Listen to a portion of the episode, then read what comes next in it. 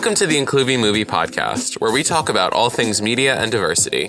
I'm Matthew Stiuso. And filling in for Dara this week, I'm Francesca Fox. For today's podcast, we're going to be discussing Coming to America, the follow up to the iconic and groundbreaking 1988 film Coming to America, starring Eddie Murphy as King Akeem, the leader of the fictional African nation of Zamunda. But before that, we're going to get into our pop culture moment and talk about what's new and trending in entertainment. Well, well, well, the 93rd Academy Awards have come and gone, and I suppose unprecedented times call for an unprecedented ceremony, which is certainly what we got.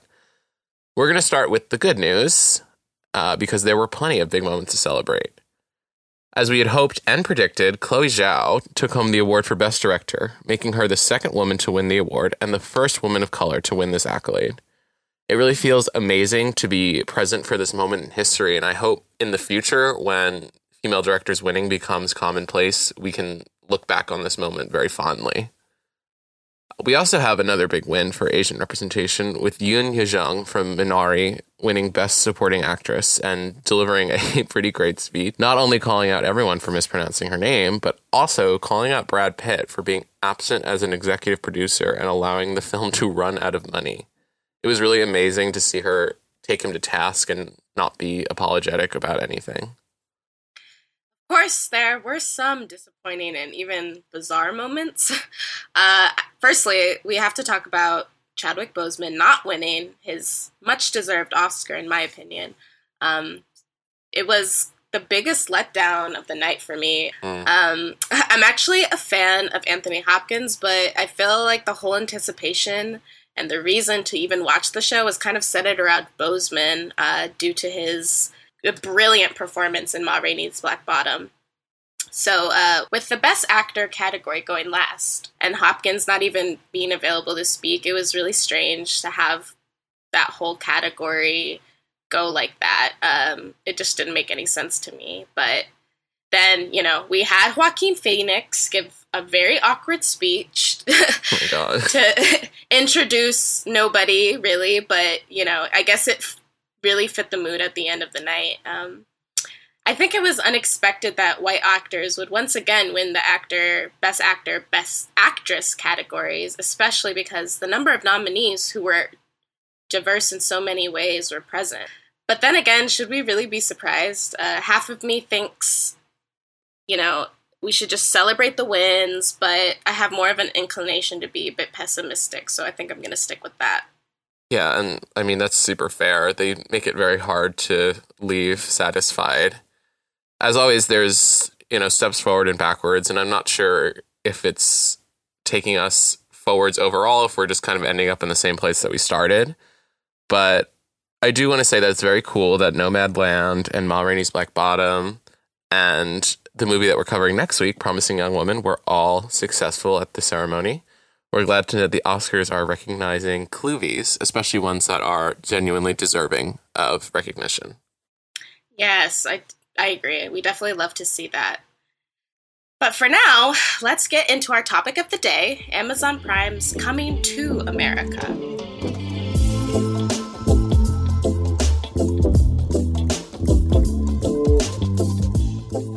Almost 30 years after the premiere of its predecessor, Coming to America reunites the original cast of Coming to America, including legends Eddie Murphy, Arsenio Hall, and James Earl Jones. The film, directed by Craig Brewer, sees Murphy's Prince Akeem, now king of Zamunda, forced to reach out to an estranged American son, played by Jermaine Fowler, in order to produce a sufficient male heir. They are also joined by newcomers KiKi Layne, Wesley Snipes, and Leslie Jones. Now, with all that aside, what did you think of the film, Francesca?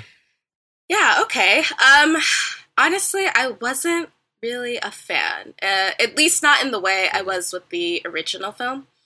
I I think there was a lot of potential, but it fell short to me. The plot wasn't that great. I just wasn't impressed by the storyline.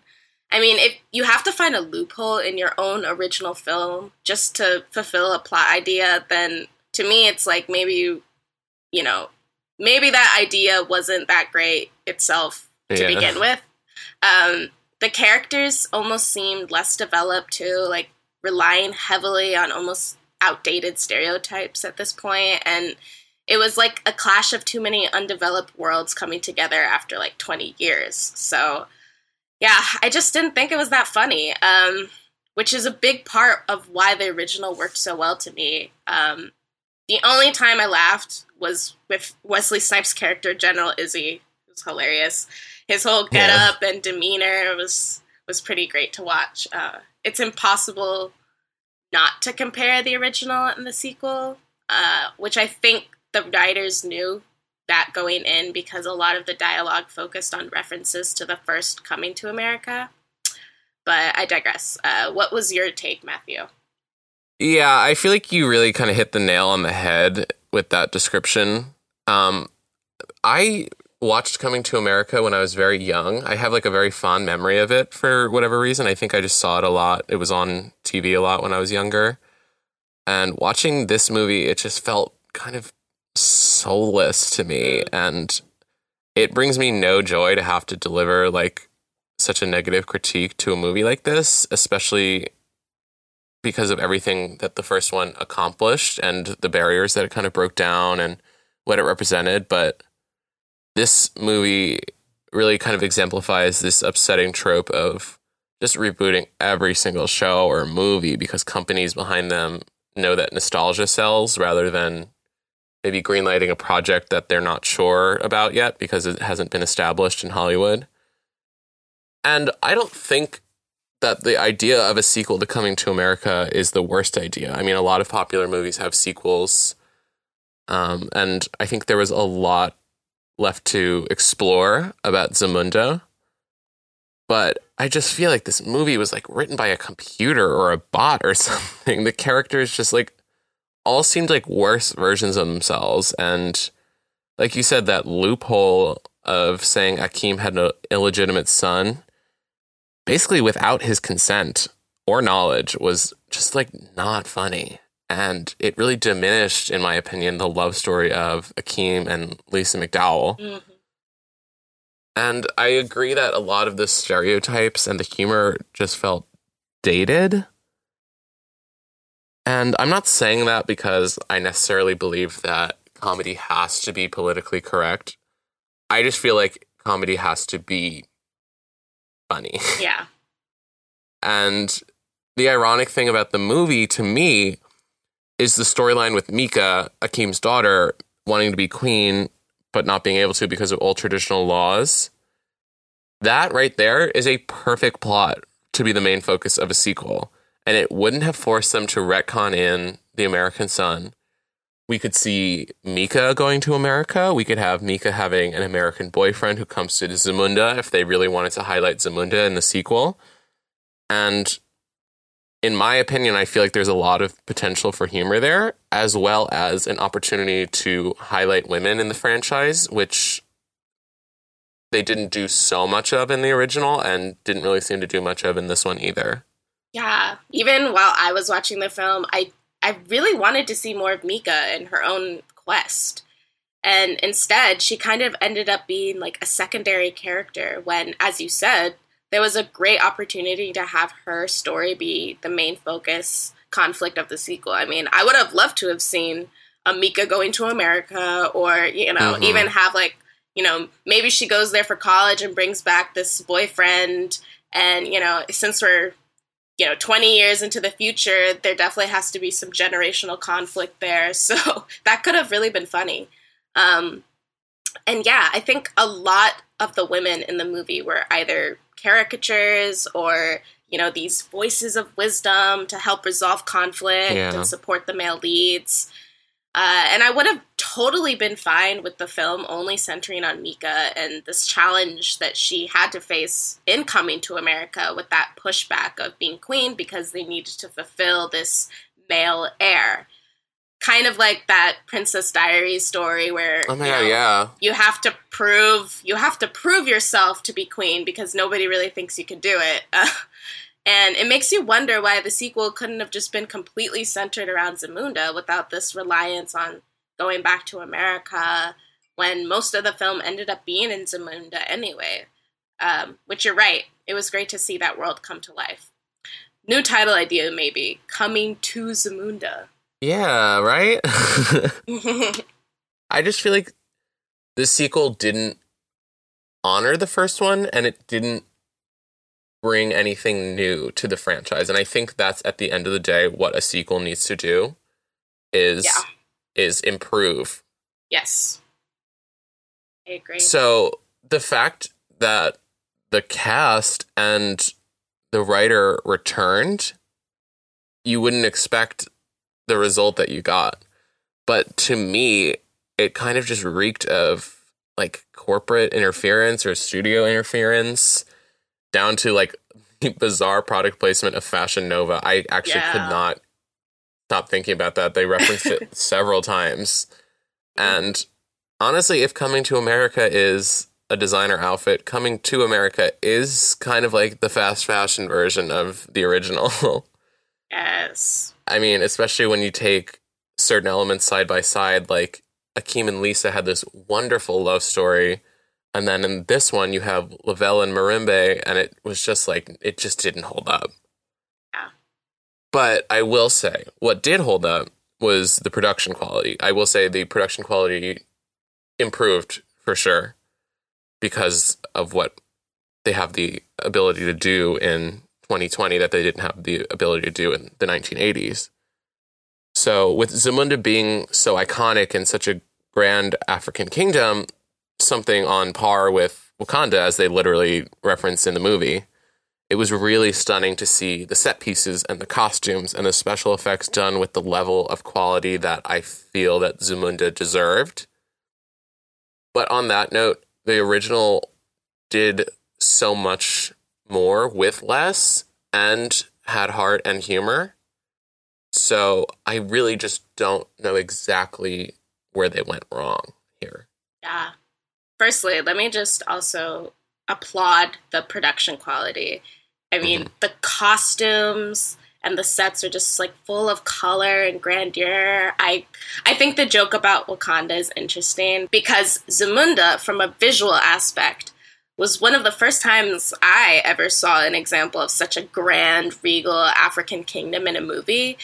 And I, we definitely have to give props to costume designer Ruth E. Carter, who also arranged the costumes for Black Panther. So she definitely has a portfolio full of just gorgeous, beautiful costume designs for this African royalty look. Mm. And I think it's safe to assume that after the success of seeing Wakanda come to life, there is that opening to see more African royalty uh, which personally I'm all for it if they can do it right. And you know, as of late, I haven't been disappointed in seeing those designs. I think even Beyonce has her own tribute to exploring this African regality and roots in Black is King. So Yeah, yeah. it was really cool to see that. And the dances, music, even the fight scene with Meeka, Tinashe, and Omma made me think of the Shuri, Okoye, and the other trained fighters from Wakanda. I think the fact that we can see connections is actually a really cool thing, especially when there are so many narrow images of African people and even Af- and even Black Americans in film and television yeah. not not everyone is going to have that connection to Africa and you know they don't have to but it's still exciting to see that ongoing incorporation of you know flipping the narrative about what people think when they think of Africa um, now I don't expect a trequel from coming to America in another 20 plus years but it is exciting to see where we'll be at then with these you know African royalty influences um, hopefully, not still making sequels just for the sake of a sequel, though. Yeah, I will say they did just announce um, Black Panther 2 will be called uh, Black Panther Wakanda Forever, and Wow. I feel like it's just going to be so good. Oh, yeah. High hopes there. High Yeah. hopes. After a quick break, we'll be joined by Dante Orange to share his thoughts on the film and its cultural significance.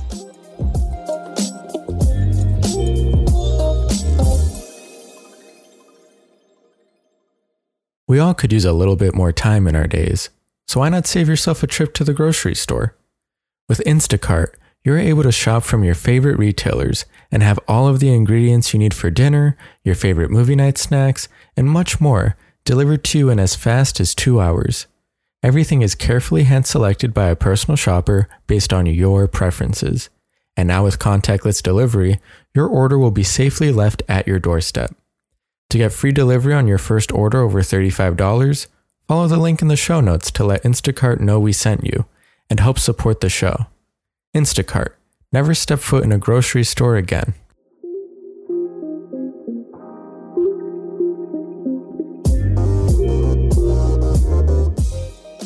Okay, so for this part of our podcast, we're going to be joined by Dante Orange, a Illinois-based filmmaker and Incluvie critic whose work focuses on comedy and social commentary, specifically in films uplifting the black community. How are you doing, Dante? I'm doing great. How are you? I am doing just great. So we're here today to talk about coming to America, but we're also definitely going to talk a little bit about the first one and how the two relate and compare. But let's just start off right off the bat. What are your initial thoughts on coming to America? Well, first off, I was thrilled to see Eddie Murphy revisit a landmark film that is widely considered to be his best. The fact that 99.9% of the original cast, the exception being Madge Sinclair, unfortunately, who passed in 1995, are still alive and well to do the sequel after 30 plus years. That is a amazingly rare feat that should be celebrated. And in addition to that, for many years, we've had fantasy worlds like the Land of Oz, Hogwarts, Middle Earth, and Pandora, just to name a few. but the issue with that is that they're all or predominantly Caucasian. The only worlds people of color have had to enjoy are Marvel's Wakanda, famous for Black Panther, and of course Zamunda, where the Coming to America films take place. And aside from that, unfortunately, a lot of black films take place in urban communities where there's a lot of poverty, tra- tragedy, broken families, stereotypical representations. Whereas here in the Coming to America films, we see a place where black people are celebrated for their prestige and their greatness. And to see a new chapter in the coming series was not only empowering, but also very refreshing at a time where black lives are, oh, I don't even want to, I can't even really say it. It's upsetting, but to see black people celebrated in a positive light at this time in the world was very breathtaking. That's the best I can put it. Yeah. You had mentioned that you sort of focus on movies that uplift the black community, and you would say that this one was just a very kind of joyous celebration rather than yes. something that would be exploitative or traumatic. Um, and then that's really the kind of representation that we want to see. We want to see different facets of the black community. Um, so to see like the regalness of coming to America was something that you appreciate. Yes, and I would say also as a filmmaker, I would say not just the black community. I am all about diversity and inclusion, hence what Incluvie, represents. As a writer, I try to include every walks of life in my story. I have black people, I have white people, straight people, gay people, men, women, people from all across the board because I know when I step outside, I don't live in an all black world. I don't live in an all white world. I live in a world with people, well, different colors, different backgrounds, different beliefs, different understandings, and you bring them all together. It can potentially be a beautiful thing. And that's what the world needs to see more of. I don't want to promote division in my work. And I don't even want to portray anything dark or sad in my stories. This is something I learned from one of my heroes, Dwayne The Rock Johnson. When he makes a film, he refuses to do a film that ends on a sad note. He doesn't like doing those kind of films because he says that people go to the movies for release. They go to have fun. They don't want to be reminded of the harshness of reality. And for a film like Coming to America, that's what that was for me. I walked away feeling good about myself, feeling like I could do anything, felt like I was a king. And at the time the film was released on Amazon, I unfortunately had two losses in my family back to back. And to watch that at that time, that's what pulled me out of that funk to remind me that yes, at some point in your life, things are going to be dark, are going to be sad, but there are reasons like this that you still have something to smile about.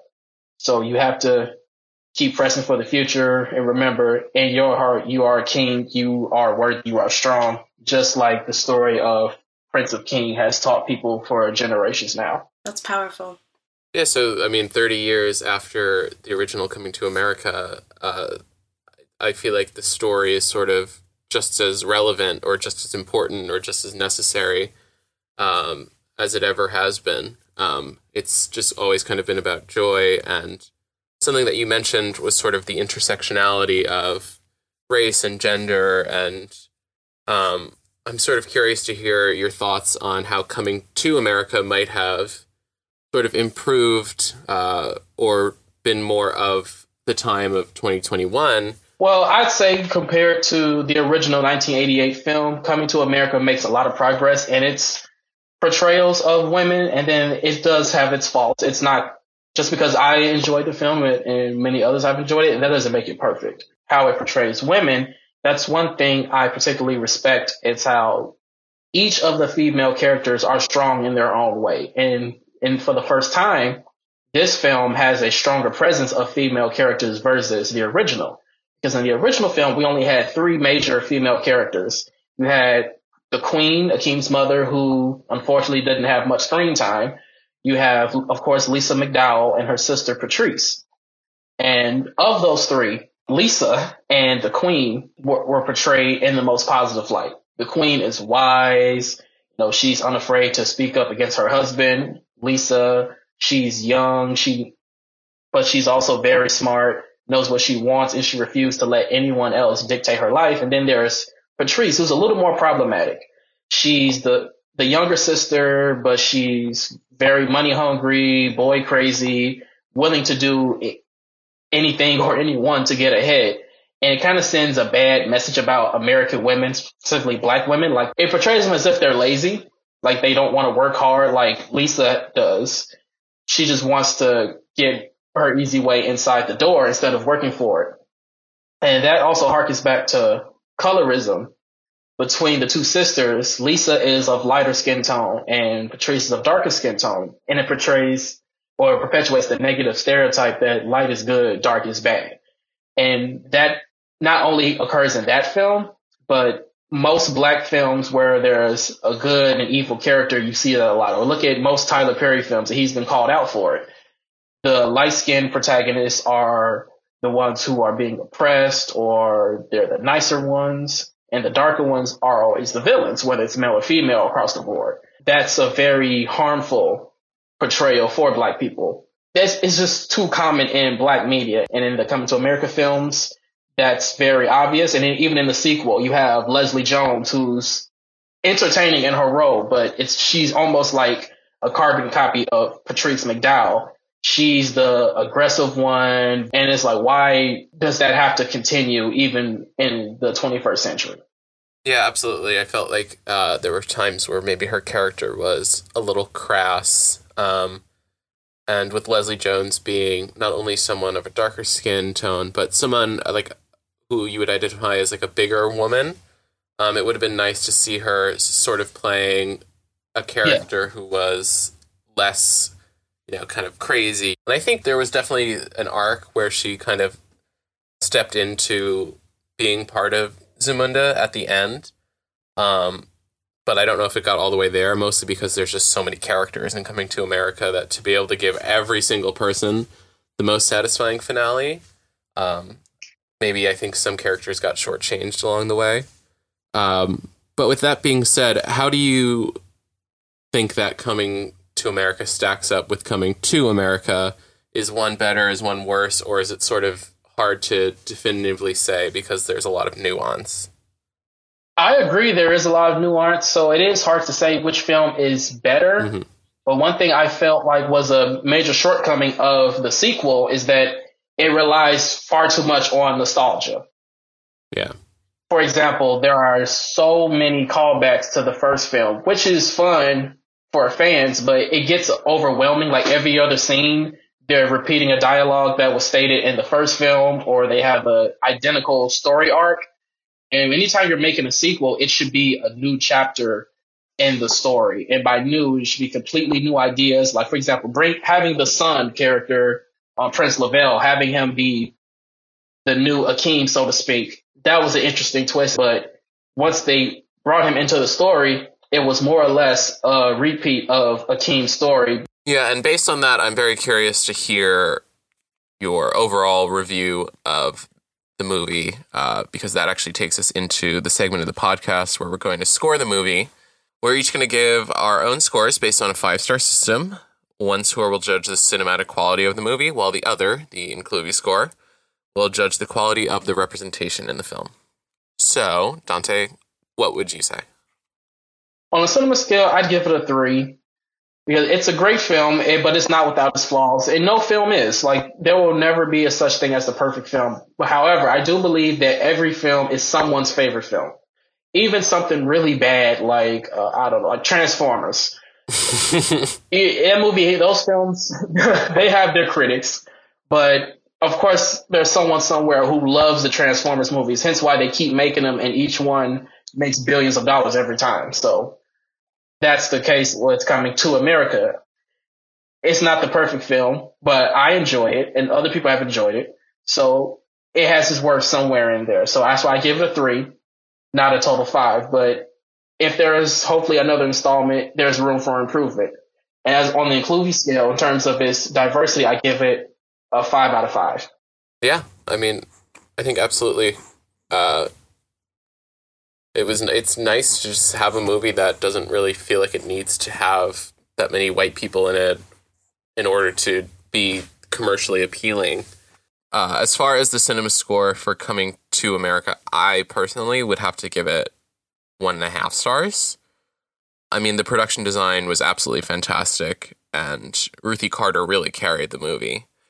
If you haven't seen her episode of Abstract Art of the Design on Netflix, you absolutely should. It's really amazing getting to see the mind of an artist like that and see her process and see how long she's been in the industry, uh, especially considering now she's really having a huge moment.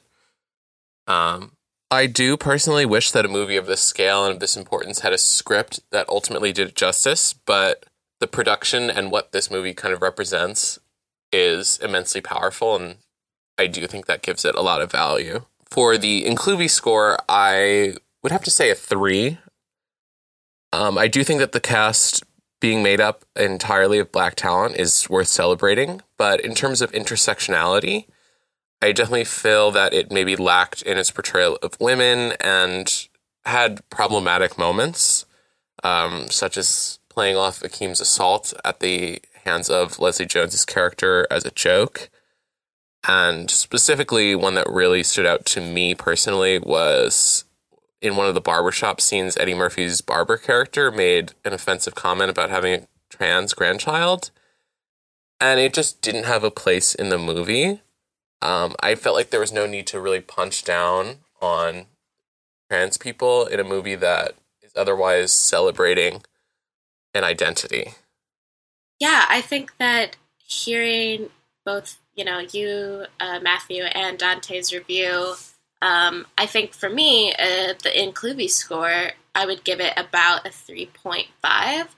Like both of you, I do want to celebrate, you know, the majority all black cast members, writers, directors. Uh, but I still feel like the film wasn't entirely inclusive of gender, as we saw through um, the women characters. I think their portrayals and storylines were, again, a little bit underdeveloped and somewhat, you know, secondary to the male leads that we saw. So that kind of knocks it down a score for me. Um, and for the movie score, I'm going to give it a two because I think that there was no lasting impression for me besides the nostalgia that you know, you Dante mentioned with seeing a lot of these original characters come to life. Um, I just didn't find the story that riveting. I wish that they had, you know, had a new idea besides bringing in again that, you know, male lead character going to America and, you know, seeing it all kind of come together that way, but just in a you know from a different character perspective. Um, but the production value with the costumes and the set design really helped up the score a bit for me. Thank you so much uh, for joining us for this conversation, Dante. It was really great to hear your thoughts on coming to America where can our viewers connect with you on social media? Well, I am on Instagram. That's where I do most of my communicating with the outside world. You can find me on Instagram at Mr. Dante Orange, M R D A N T E, orange like the color, Mr. Dante Orange. Yeah, uh, and we just want to say thank you so much for joining us and sharing your perspective on coming to America. Honestly, um, it really did like uh, having watched the movie. I admit I wasn't the biggest fan, just because I was kind of taking it at face value. But when you sort of talk about what it meant to you and the different aspects of the celebratory nature of the film, it definitely uh, gives a, a different perspective that I could take into account if I watch it for a second time. So I always appreciate um, hearing different people's thoughts, and I appreciate hearing your thoughts in particular. And I really like what you said about every movie being someone's favorite movie. I think that's kind of like a a beautiful statement and something that's very valid. Yeah, thank you for being Thank you. here. Thank you. The Incluvie Movie Podcast is hosted by Dara Eleazar and me, Matthew Stiuso. Our show is produced and edited by Hazel Bolivar. Our executive producer is Kathy Yee. Special thanks to Dante Orange for joining us this week and Francesca Fox for filling in for Dara. Our theme music is made by Waterboy. You can visit incluvie.com to rate movies on their diversity and read reviews focused on representation in media. You can also follow us on Twitter and Instagram at Incluvie. That's I N C L U. Thank you so much for listening, and be sure to join us in two weeks when we will be discussing Promising Young Woman.